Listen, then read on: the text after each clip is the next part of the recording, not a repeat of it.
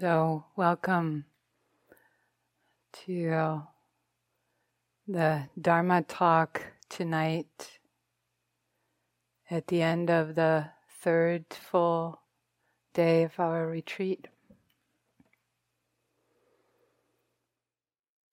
And what I would like to talk about tonight is shame self compassion, and the body, amongst other things.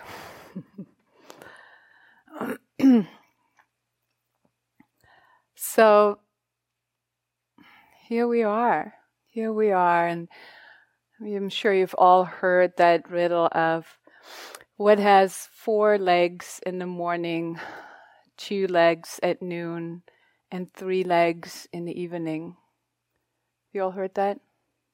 No? So, what has four legs in the morning, two legs at noon, and three legs in the evening? A human, a human being, right? We start out crawling on all fours. then most of us get to be on two legs for a time, and there are exceptions, like where we have periods where we have to have extra legs again, and then we might get back to three legs in the evening. And if we would take this from a Buddhist perspective, we could add and has no legs at night, because that's where we're going back to. So, Bob um, quoted, I know that's one of Bob's favorite poems, and definitely one that I learned from you, I heard, first heard from you, is the poem that is attributed to Martha Elliott, which is called Your History is Here Inside Your Body. And I will read that to you, the full poem. So, your history is here inside your body. Your body is your storehouse of learnings, feelings, thoughts, and experiences, only waiting to be invited to reveal your treasure to yourself. Help yourself. As you let the learning emerge and take shape, you can appreciate the wisdom of the body, each cell alive with spirit, emotion, and intelligence ready to help you at any moment, always with you and for you.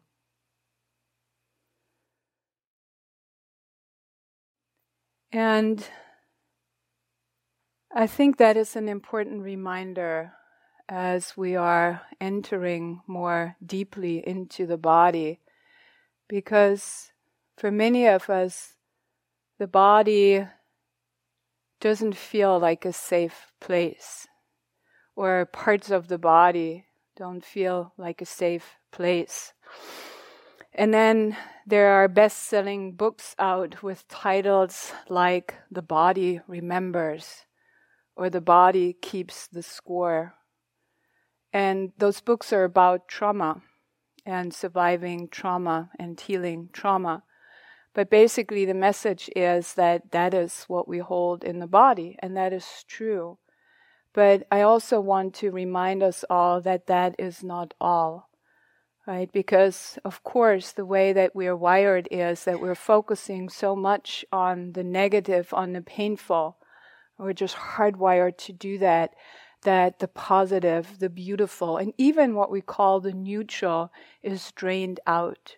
And what we can be left with is this sense of like the body just holds all those bad memories, just holds the trauma, and everything else is not there or got lost.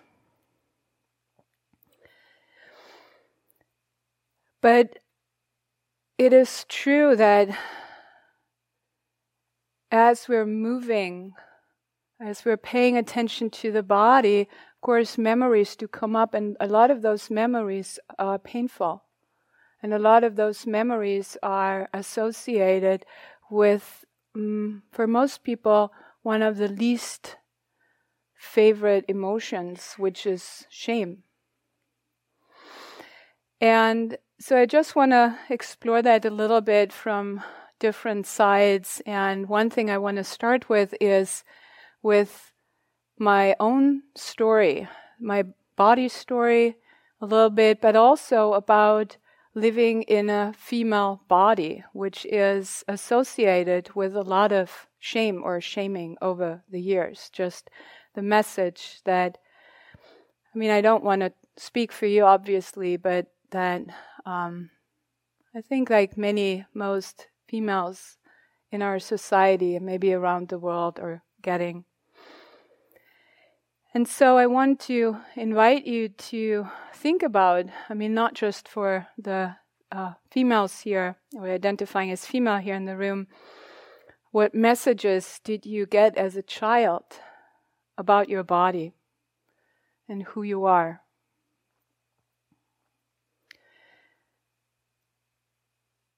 Like we were talked about yesterday about head hair, body hair, nails, teeth, skin and then about flesh and sinews and bones right? So that is a lot what makes up like the visible part of the body.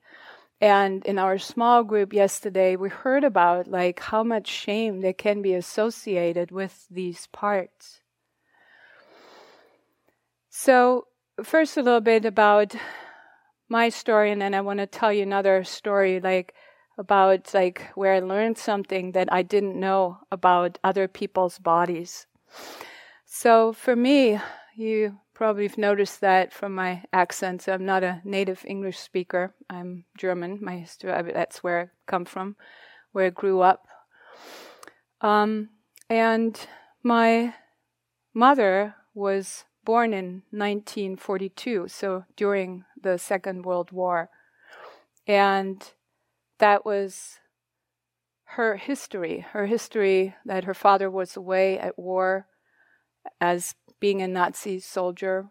Then he was a prisoner of war with the British for years, and he came back and for a long time suffering really badly from PTSD and really leashing out to his young daughters, one of them, my mother.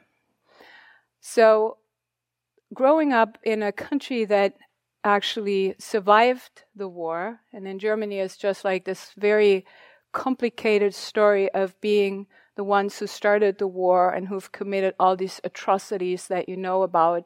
But at the same time, also, our country got destroyed and millions of people got killed. And that is just ordinary people, families, mothers, children, brothers, sons, husbands. And so we are carrying both that burden in our history and we're carrying also, of course, the shame that we just have as a people of having been or still are being Germans. So there's a lot of um, intergenerational shame that has been passed on to me, and I will just cringe and collapse at any mentioning of the Holocaust. I still do that. That is so ingrained in my body and in my being. So there's a lot of shame, deep, deep shame around that. But what that meant growing up um, was, and definitely that's also, of course, like the Protestant um, religion of that part of my family where, like, my grandparents. So basically, the message that I got as a child was don't be happy. We survived a war and we committed atrocities. Like, don't be happy, put your head down and work. My mother was suppressed, uh, was depressed for quite some periods that um, of my childhood. So she was withdrawn. She wasn't there, right? So like the connection that we need as children. It was very clear in my upbringing for many different reasons is it was not okay to dance, right, as a little girl. That's frivolous. You don't do that. It was not okay to move later as I was growing, or maybe just as a little girl, to move in a sensual or sexy way. Very clear, like we don't do that because you don't, we will not be taken seriously if you do that. Then you basically make yourself available just as a sex kitten or basically as meat. So I actually, it took me like into my 40s and I finally realized that there was a part of me that actually was still really in there and suppressed. And what I actually did at some point is I picked up pole dancing. because I thought, you know, this body loves to dance, it loves to move. And I really, I feel shame and I feel embarrassed if my, has changed, but back then, if I move my body in a sensual way.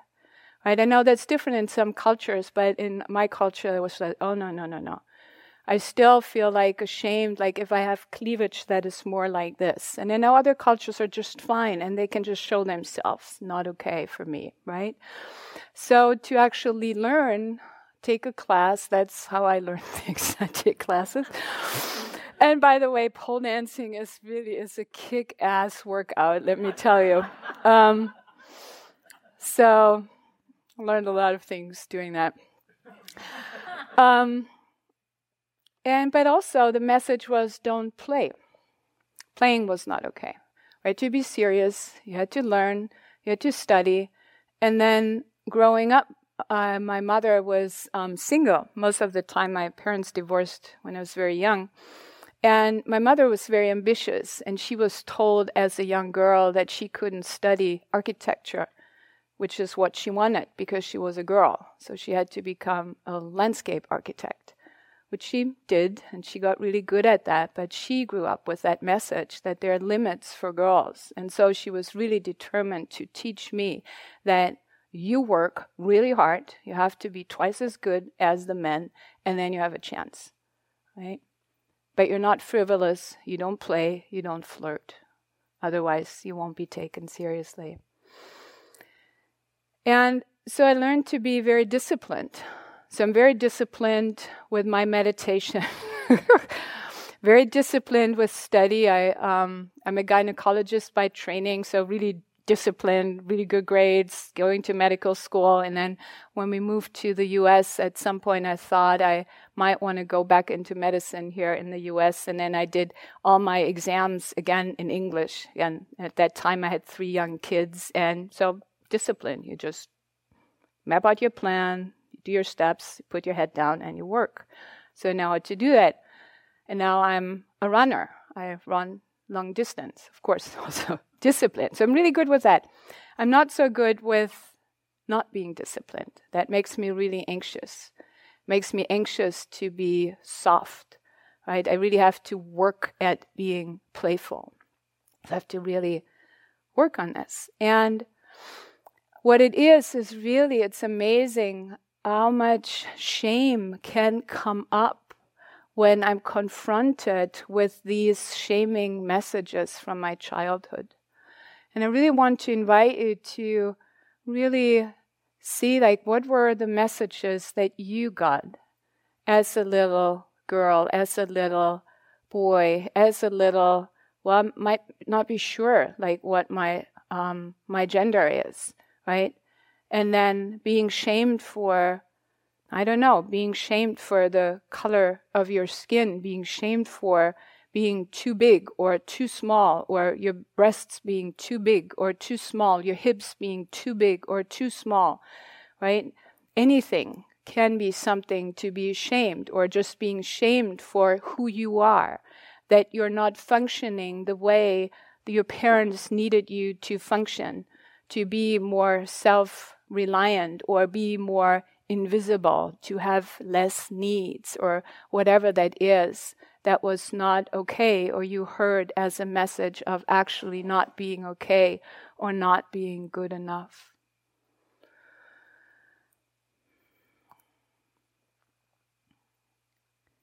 And so shame is a very interesting emotion and um, And it's really it's one of the most difficult ones to be with. Would you agree? Shame is hard to be with. Yeah. Um, and it's, I love, um, so I learned a lot about shame as I was starting to like feel more deeper, more deeply into my own shame. And for a long time thinking like, oh, I don't feel shame. Um, because it was just too scary to feel it. So I kept it under wraps. And um, I love the work. At some point, I started working more with um, self compassion and being becoming more familiar with the work, especially from of um, Christopher Germer and Kristin Neff in the Mindful Self Compassion class. And I love the way that um, Chris Germer talks about shame because he says shame is an innocent emotion. And when I first heard that, I was like, what? It's a toxic emotion. It's a toxic emotion because what, what does shame do? Right? So if you're, if you're feeling like, so what does shame make you do? Or what's the posture of shame? The posture of shame is like this, right? You lower your head. You just want to be invisible. You want to be invisible. You want to be not here. Like to the point you want to be dead because it feels so horrible. And then so, what is the function of shame? So, why does Chris Germer say that it's an innocent emotion? Because he says, well, it stems from our wish to be loved, our wish to belong. And then everybody experiences shame. And that's the interesting thing is like we're putting so much effort into not letting anybody see our shame right? Because that is how shame functions. Like shame functions in the dark. Shame, like we're ashamed about something, and as soon as we're, for whatever reason, we find somebody we can talk about, and that person says, Oh, yeah, me too. And you go, Oh, thank you. Thank you. Right? And then suddenly the shame can, at least sometimes that's how it works, it can start to shift because you don't feel like the one outcast anymore. So, the function of shame so, shame is just as all the other emotions, just something that we are born with and that has a function. So, emotions have a function. And the function of shame is to make us behave in a way that we conform to the family, to the tribe, or to the group. And that is important for us as tribal mammals, right? We can't survive without a tribe. We think we're so independent and we're just can do it all by ourselves, but that's actually not the case. So if you're thinking about a baby, a baby is completely helpless. And if as a baby, you're able to be loved, you survive. Because if you're loved, right, then everything you need will come to you food, clothing, care, connection, protection, shelter, right? And if you're not loved, you're dead. That's basically what it means, right? And so we are hardwired to make sure we are being loved, and we will do pretty much anything to belong and to be part of the tribe. And this is so heartbreaking if we get the message that we don't belong, right? Or that there's something wrong with us. But in the end, we can really think about then the message of shaming. Like, what is shaming doing? If we're thinking that shaming, and again, not often shaming is just being shamed is just a horrible thing, but shaming sometimes can stem from the intention to not have you be outside the tribe, if that makes sense, right? To basically to coerce you into being like everybody else. To great cost because that might not be who you are. And what we really want is what we deeply want is we not only want to be loved but we want to be loved for who we are. We don't want to be loved for all the conditions, right? But so what we learn is like if we behave like this, then we will be loved and then we belong and then we're part of the tribe or part of the family. Maybe. Unless that, what we are shamed for is actually nothing we can change and we can bring back into the tribe. And that is so heartbreaking, right? I was um, recently talking to a, um, a dear friend of mine who's gay, and he was describing that um, he is growing in his profession, and with that come more responsibility. But with more responsibilities come the necessity to also to set boundaries to some of his teams. So like, okay, you actually can't do this, or part of the team, you need to do this, right? So just be more assertive.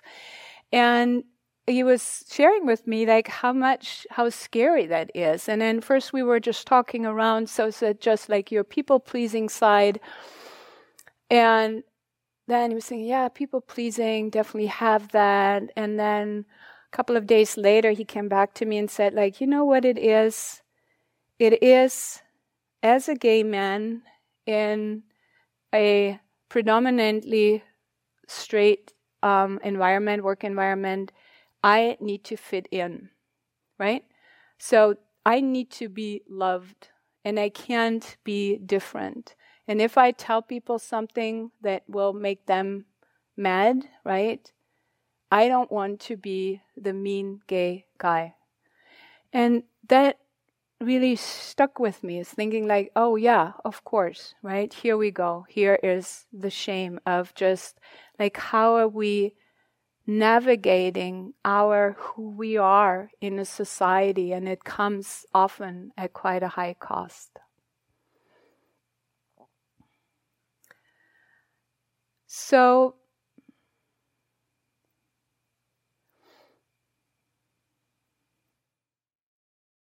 Let me see for a second. I told you earlier I would tell you another story, but I think I've missed that window, so we're not telling that story.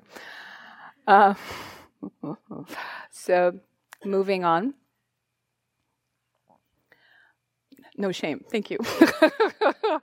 yeah, no shame. It's just a great story, and I yeah would have liked to um, tell it, but I'm not doing that right now. So another talk. Um, so, before we move a little bit more into so what actually helps with shame, um, just also want to make sure. So, the difference between guilt and shame. So, guilt is also a normal human feeling, guilt or remorse. And guilt is basically the feeling that you made a mistake, right? Um, shame is the feeling that you are a mistake. So that's a huge difference, right? So with guilt, basically it's based on an action. Maybe you did something that was embarrassing. Um, but again, it's like it's um, often you can remedy it. And there's even some research showing that if people made a mistake and they show signs of guilt or embarrassment, that the other people find them more likable than if they're just pretending it didn't happen. So it's interesting, right? Just like as so the social function of embarrassment or guilt so has that that it actually makes us more likable. So it has this positive quality. But shame is really more insidious because it often and like depending again on like how many messages we have gotten about ourselves, our bodies, our who we are, um, growing up. Um, there can be really this feeling of there's something wrong with me. And there can be a feeling of like I'm basically unlovable. right? So behind the shame or like big doses of shame, there is often like what we call negative core beliefs. So negative core belief is so if I just dig down, down, down, down, down, it's a belief that I'm not lovable, that I'm unworthy, that there's something wrong with me. Um, the interesting thing, I love that this also comes from um, this actually comes, I think, from the work of Paul Gilbert, who has done a lot of work with compassion. And so, what they say is that these negative core beliefs they are so painful that we often don't even know we're holding them. Or if we know that, then we try to again really protect that from anybody else to know that. Um, but what they say is that there are like only about like 10 to 15 negative core beliefs worldwide. So that means that like what you don't want anybody to know about you, and it's like your secret, um, my secret too, of course. So um, y- we're sharing that with about half a billion other people. it's like, oh, really? That means if you just, so if we have like, let's say we have 10 negative core beliefs, that means like there are several other people in this room here who have the same negative core belief or core beliefs. And it's really trying to um, not show that. And that, I come later back to that, so why knowing that is actually helpful. So, how do we work with this? Um, oh, one more thing also, maybe just a little um, slides in here because I, th- I don't want to miss this. So, um, how many of you are here from the Bay Area? Okay, lots of you. Okay, so are you aware of the um, Inside Out uh, prison project at San Quentin? Right, lots of you are. Yeah, and so um, what they're doing there um, they're teaching a program to inmates there. Um, many of them lifers, who was called uh, that's the program is called GRIP, that um, stands for Guiding Rage into Power. And so they're working with inmates to like it's a year long program and they're teaching mindfulness and they're teaching anger management strategies in a very, very powerful way. And they have, like, I don't know if that is the latest data, but what I found is they have like over 100 men released uh, from the prison system. So the idea is like you free yourself from prison before you get out. right? This is the teachings of freedom that we're teaching you here. And so far, none of these have been um, have been re um, for a new crime, which is incredible. If you know the rates of like um, the the readmission, that's just it's incredible. And many of these men are then teaching it to other inmates and teaching it to other people who are outside, and it's it's just a wonderful, wonderful program. Why am I mentioning this? Um, because they are doing a program, a two day program, where you can actually go into San Quentin and kind of be with um, a group of people in a class. And a friend of mine did that. And what she shared was really stuck with me. So she shared that um, so a group of men who are not sociopaths, right? Um, we're talking about um, what made them commit the crimes that they did. And so, I mean, like the program is called guiding rage into power. So often it was it was not a calculated crime, but it was a reaction, a spiraling out of a being triggered, right? So often abuse history, often like the whole cycle, often like so many men in prison are come out of the foster care or I mean don't want to go into whole like the systemic um, racism. Um, but what it boiled down to, which the men were able to talk about, they said, in that moment, I mean, afterwards, giving insight into it, they felt such shame. They felt so shamed in that moment before they committed the crime that the shame flipped into rage, right? So, rage is the more acceptable feeling, especially for men, right?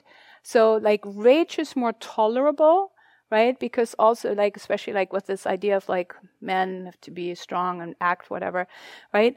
And so that then they couldn't hold that, and then it just flew, and it was just they're like really like um really beautiful stories about like how like sometimes these seconds, right? made them end up with life uh, like a life sentence um, because in that moment they were not able for very obvious reasons to hold that strong emotion. But what stuck with me is really the role of shame, right? Like being shamed, and you would rather die or kill in that moment than feeling that or holding that. That is really how strong shame is. So, what's the antidote? The antidote to shame is compassion compassion. So if you're thinking about, if you think about a situation, let's just keep it simple. Let's keep it with like embarrassment. You could say like this is kind of on a spectrum, like shame is over here, and then maybe embarrassment is over here, guilt somewhere here. so, but start with something, if you could just remember something that was maybe a little bit embarrassing. And and think about if in that moment there would have been somebody who really loves you. And what would you have needed to hear in that moment that would have helped you with that embarrassment? So if you just think about in that moment when you were feeling the shame, so I'm just bob like with your Brylcreem, right? In that moment, what would have helped? Right? I don't know, I'm imagining that that adult came up and said like, "Oh, Bob, right? You really want to look fabulous today." Right? And with so much love and understanding, of course, of course, right? And then come on, let's let's clean this up, right? Let's find a faucet somewhere, let's find some soap, right? We got this. Right? Wouldn't that memory like have completely transformed, right? So that's compassion. That's compassion. So again, like, of course, we make mistakes, right? And we're not perfect, and that's really hard to come to terms with that. But if, right, there would have been really people, and often it's like there's nobody, right?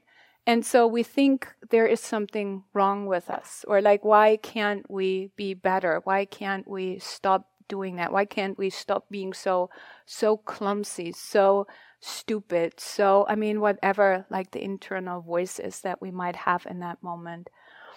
So that is compassion. And so the practice is, right, because often there is nobody who will tell you that. So in our practice here is compassion is when love meets pain, it turns into compassion. Compassion is really love, right?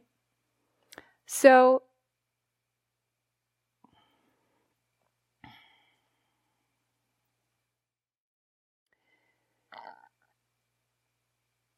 pain deserves compassion, and it doesn't matter whose pain that is. And for whatever reason, we have got something messed up there because we don't think this is pain or this is a painful situation that deserves compassion. We go like, who's feeling the pain? Right? And if it's you, oh, sure, I'm, I have all the compassion here for you, right? So usually feeling compassion for others, being compassionate feels a lot easier. But as soon as it's like, I am the one who's experiencing that. Just like, that's it, right? Because we have this idea like it's self indulgent, it's weak, it's stops like motivating us. Like I mean, like all this idea that we might have about self compassion. Um, and I mean, Sharon Salzberg, she says that very nicely about um, kindness, right?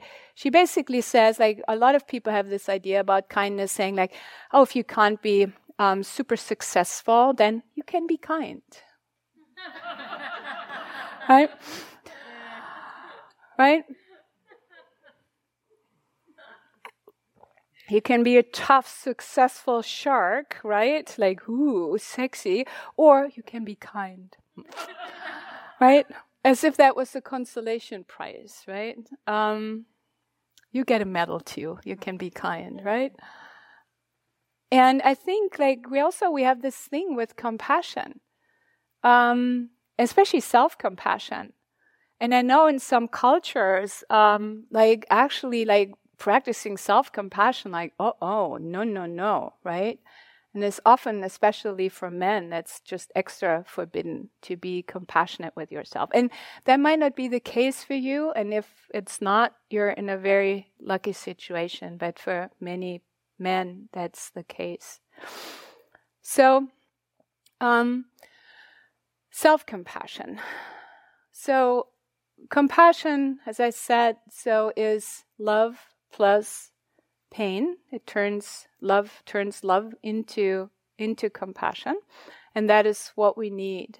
And it can be helpful to, I mean, you can just practice compassion just like that, but to come back to what I shared earlier about like the sense of like talking about the shame, right? Making it like, oh, other people have that too, right? So bringing in the element of like shared humanity, that is actually part of the, um, part of how compassion works, right?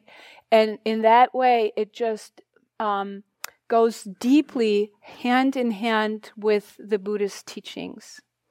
So, according to Kristin Neff, who's a self compassion researcher, she broke that down into Uh, self compassion into three parts. So, the first one is she calls that mindfulness, but basically, it's just like being aware, just saying what it is, telling the truth in that moment.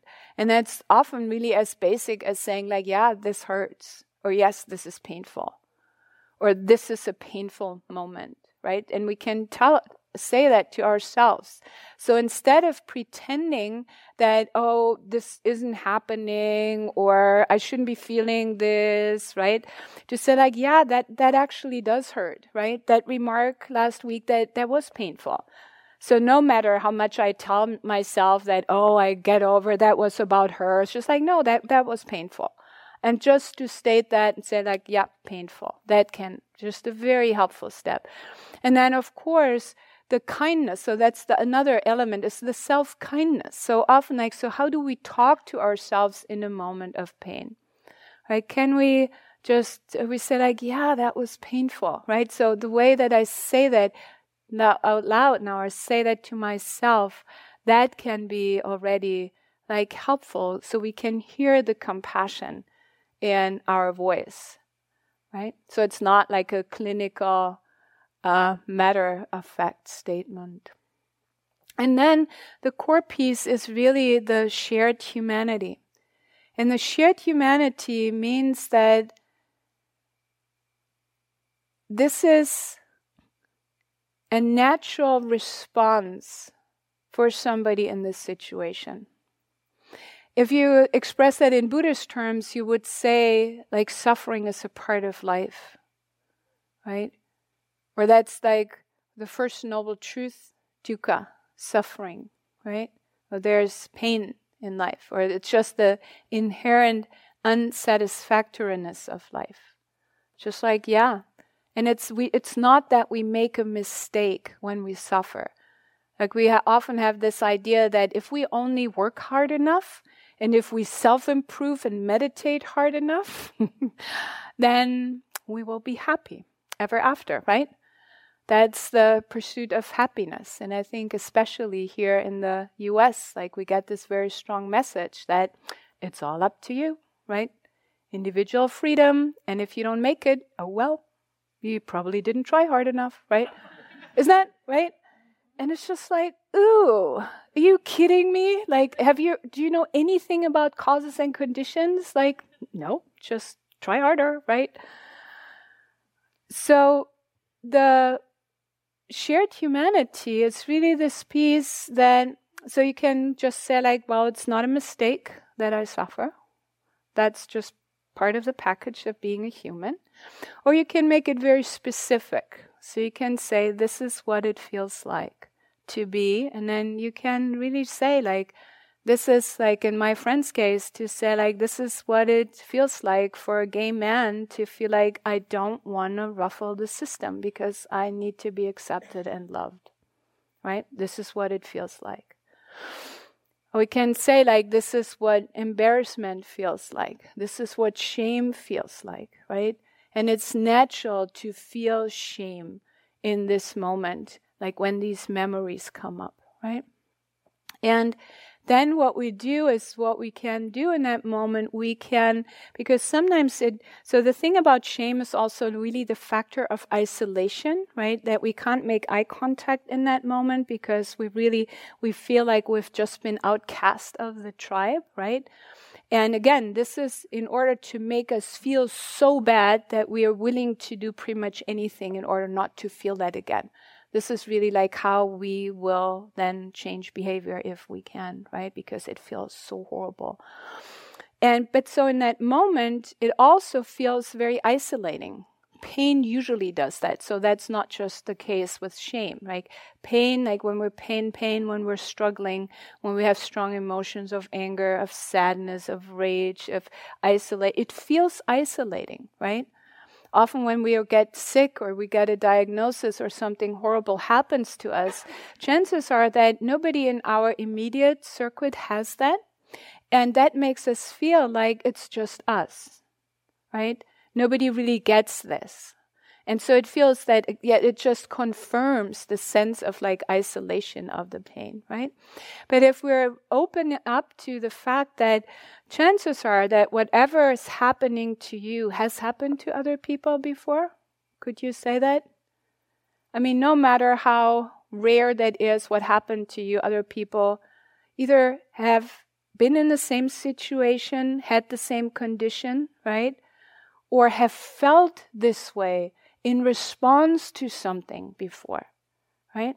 So have felt shame and despair and rage and isolation and sadness and grief and the whole range before. And so what we do in that moment, we can open up to all the other people. Go like, yeah, there's a tribe out there for you. In that moment, there are people who know exactly what that feels like, what you're feeling right now. And they might be feeling it right now or they have felt it many times before. And this is really how support groups work, right? This is this is how why it is so helpful to hear Me Too. This is why the Me Too movement is so powerful. And there is really something. It's interesting that um, Kristin Neff, because like self compassion has this rep of just being so nice and fuzzy and cozy and so so yin in a way that um, Kristin um, just started teaching something that she calls um, the yin and yang of self compassion. And that came out of actually offering more groups, self compassion groups for men, right? Because so if you're teaching self compassion, what will happen is that most of the people who show up are women, right?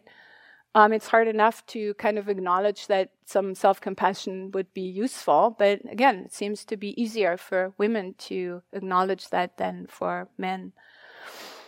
And so they've started teaching classes just for men, and they found that some of the the vocabulary and the verbiage is just not working, right? With all the like, no, no, this is no, this is again, this is about translation, right? We have to find different words that resonate, that make sense. It's not about that particular word. That's just a combination of letters. If that doesn't make sense for whatever you're experiencing or what you hear us say here, then use another word. It's not about this word. If the translation of dukkha for you, suffering, doesn't work, use something else. Say stress, unsatisfactoriness, say, I mean, right? That's the, to get the sense of what this really is about. That is what is important. so she talks about um, so the fierce, the fierceness of compassion, or the yang of compassion, and with the shared humanity, the yang aspect of that is strength in numbers. Strength in numbers. That is what happened with like Black Lives Matter. This is what happened with like Me Too. It's just like we need a movement, right? We need more and more people who say like enough already. And it often feels like one person, right? We can feel really um, it doesn't make a dent. It doesn't matter what I do or don't do, right? But if my compassion really moves into like the marches or protests or just saying like it's not just me, we're here, like we're growing, we're bigger and bigger groups and we can make a change. So there's a fierce side, a fierce side of compassion.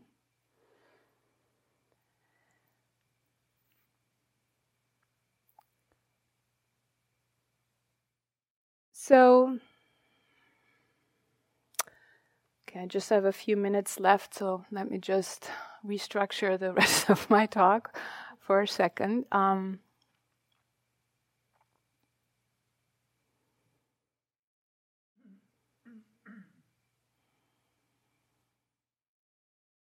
okay, so the practice that we're doing here. So I just want to say a bless you, a little bit more about the practice that we're doing here. Now, we had um, questions in our group today. So, why are we doing this? So, why all this focus, and is, doesn't that just bring us more into thinking, which is not really the point, right? Like thinking and ruminating, and no, that's not the point. But what we do is, um, so uh, Bob and I have a long history as uh, MBSR teachers and MBSR teacher trainers. And like one of our core practices is what we call the body scan. Bob mentioned that in the first night. And um, so, which is kind of what we are doing here. And he said, like, this is like the what did you say, like the original body scan, like the 32 body parts. And, but what it does, so what it does really, and we've mentioned that before, but it's really important so that you really engage with this practice. So the practice does two things, in my opinion, and I'm happy to hear like my, um, my colleagues here more on this. So one thing, what it does, it, it starts to let us appreciate the parts of the body more right? Because often we are not even aware that we have all these parts that are doing their work day in, day out for us. Like, so like there can be maybe with like what we're listening, there can be a sense of awe, like, wow, really? It's doing that all the time, all day in, day out? That's amazing, right? And so suddenly there might be more appreciation for a body where before it was just like, ooh, the body, like I would rather not have the body with me, but well, what can I do? Um, so we're moving into the body and uh, appreciate it for its function. And but at the same time, what we also do is we learn to take it less personally, right? Because that's what a liver does. That's not just your liver, that's the function of a liver. And that's amazing. And I'm happy that my liver is functioning, right? And all the other parts right? So it's like these two things because what we normally do with our body is like because we have often such a complicated relationship like with the shame and then we have have obsession about other body parts right like we want them to look a particular way or don't look this way or we're just like thinking of the excel sheet that bob showed us like with all the money and attention that we put into like the head hair, body hair, nails, teeth, skin, just to make them look and appear. And then the muscles, we shape the muscles, we go to the gym, like, and of course, that's all of that is healthy, but there's also that portion of I wanted to look a particular way, right? Again, why do I want it to look a particular way? So that I feel more lovable and more acceptable. So, and the thing really is, is whether we like it or not, this is the one body that we have. This is it. And you have to live with it 24 7, right? And you might have really tried not to be in the body at all, and uh, probably for good reasons, right? So, probably at some point it wasn't safe to be in the body, right? Or you've been so shamed that you have a deep mistrust that this body actually is lovable. But something drew you to this retreat, right? Maybe just the time window worked and you had to do a vipassana retreat and you're just like a little bit like, whoa, like what did I walk into here? Um, I know that probably the case for some of you, but for others, it's just like the, the title of freedom in the body. Like, wow, wouldn't that be nice? Wouldn't that be nice if I would be able to actually live in this body with ease and peace, or more often, right? And so the practice that we're doing is a lot really sensing into the body parts. And what we do is we sensitize our nervous systems to regain information from these parts of the body and just information that is helpful for us to be in the present moment and also to make wise decisions about our life. So, areas that you can feel right now, if you really pay attention to the body, if you do body scans over extended period of time, you will feel more. And when you feel your body more, right, and not just like the hurting shoulder, like or obsessing about like how everybody thinks your butt is looking right which is usually an image that is not a felt sense right it's an image that we have that we judge images are tricky so that's why we're not doing visualizations we're really feeling if we what we feel is pressure warmth temperature position those feelings are actually neutral like pain, of course, has a charge, right? But most of these feelings are neutral. Like pressure doesn't say too big or too much, too little, too whatever. It's just a sensation. So, and then when we can feel the body and the whole body, right? The parts that we're not paying attention to. So we get more information from the whole body. And what we're learning with that is actually we are building a more grounded anchor for our attention. Because where do we land our attention? When we say, like, be in the present moment, what do we mean? What we mean is like use one of your senses. Anchor yourself in the senses. When we say like feel your breath, that's a sense. Feel your feet, that's a sense. Taste your food using our senses, right? And so what we do is we land back in the body. You land back in the body. And with that, it is so much easier because it has a landing place. So it's not like this weird void thing and we can't feel most of it. And then there are some areas of tension and pain. In other areas, we would rather not go at all, right? That's a weird place to hang out with. That's not a home. That's not a home. So, okay, time to wrap up. And I'm thinking I have a poem that I thought I would end with, but now I'm thinking I actually have another poem that I will pull up for you if I can find it. Um, just give me a second.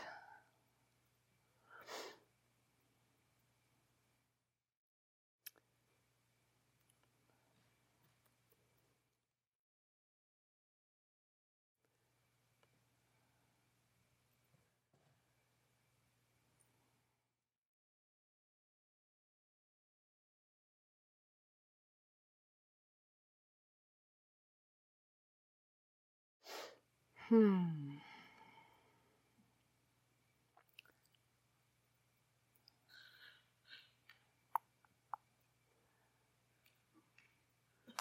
Just meditate and be present.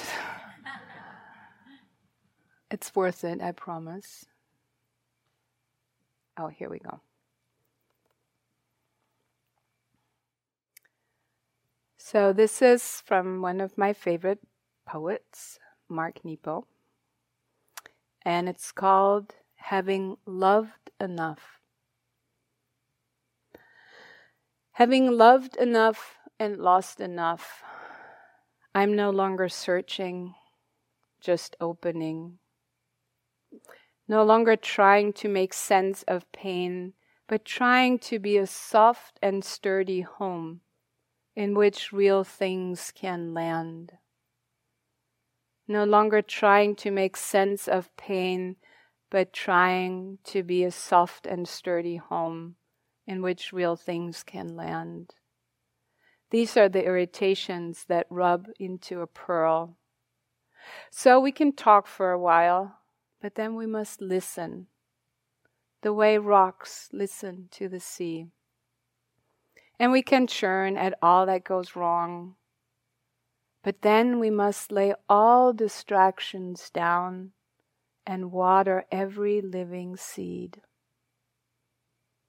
And yes, on nights like tonight, I too feel alone. But seldom do I face it squarely enough to see that it's a door. A door into the endless breath that has no breather, into the surf that human shells call goddess. So let's just sit for a moment.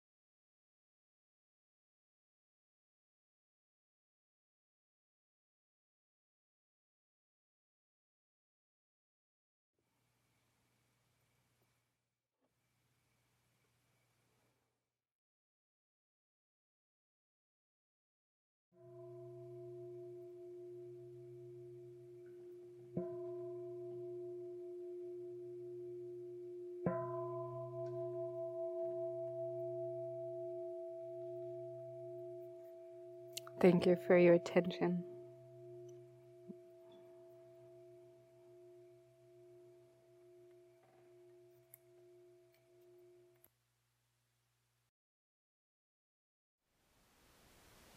Thank you for listening. To learn how you can support the teachers and Dharma Seed, please visit dharmaseed.org slash donate.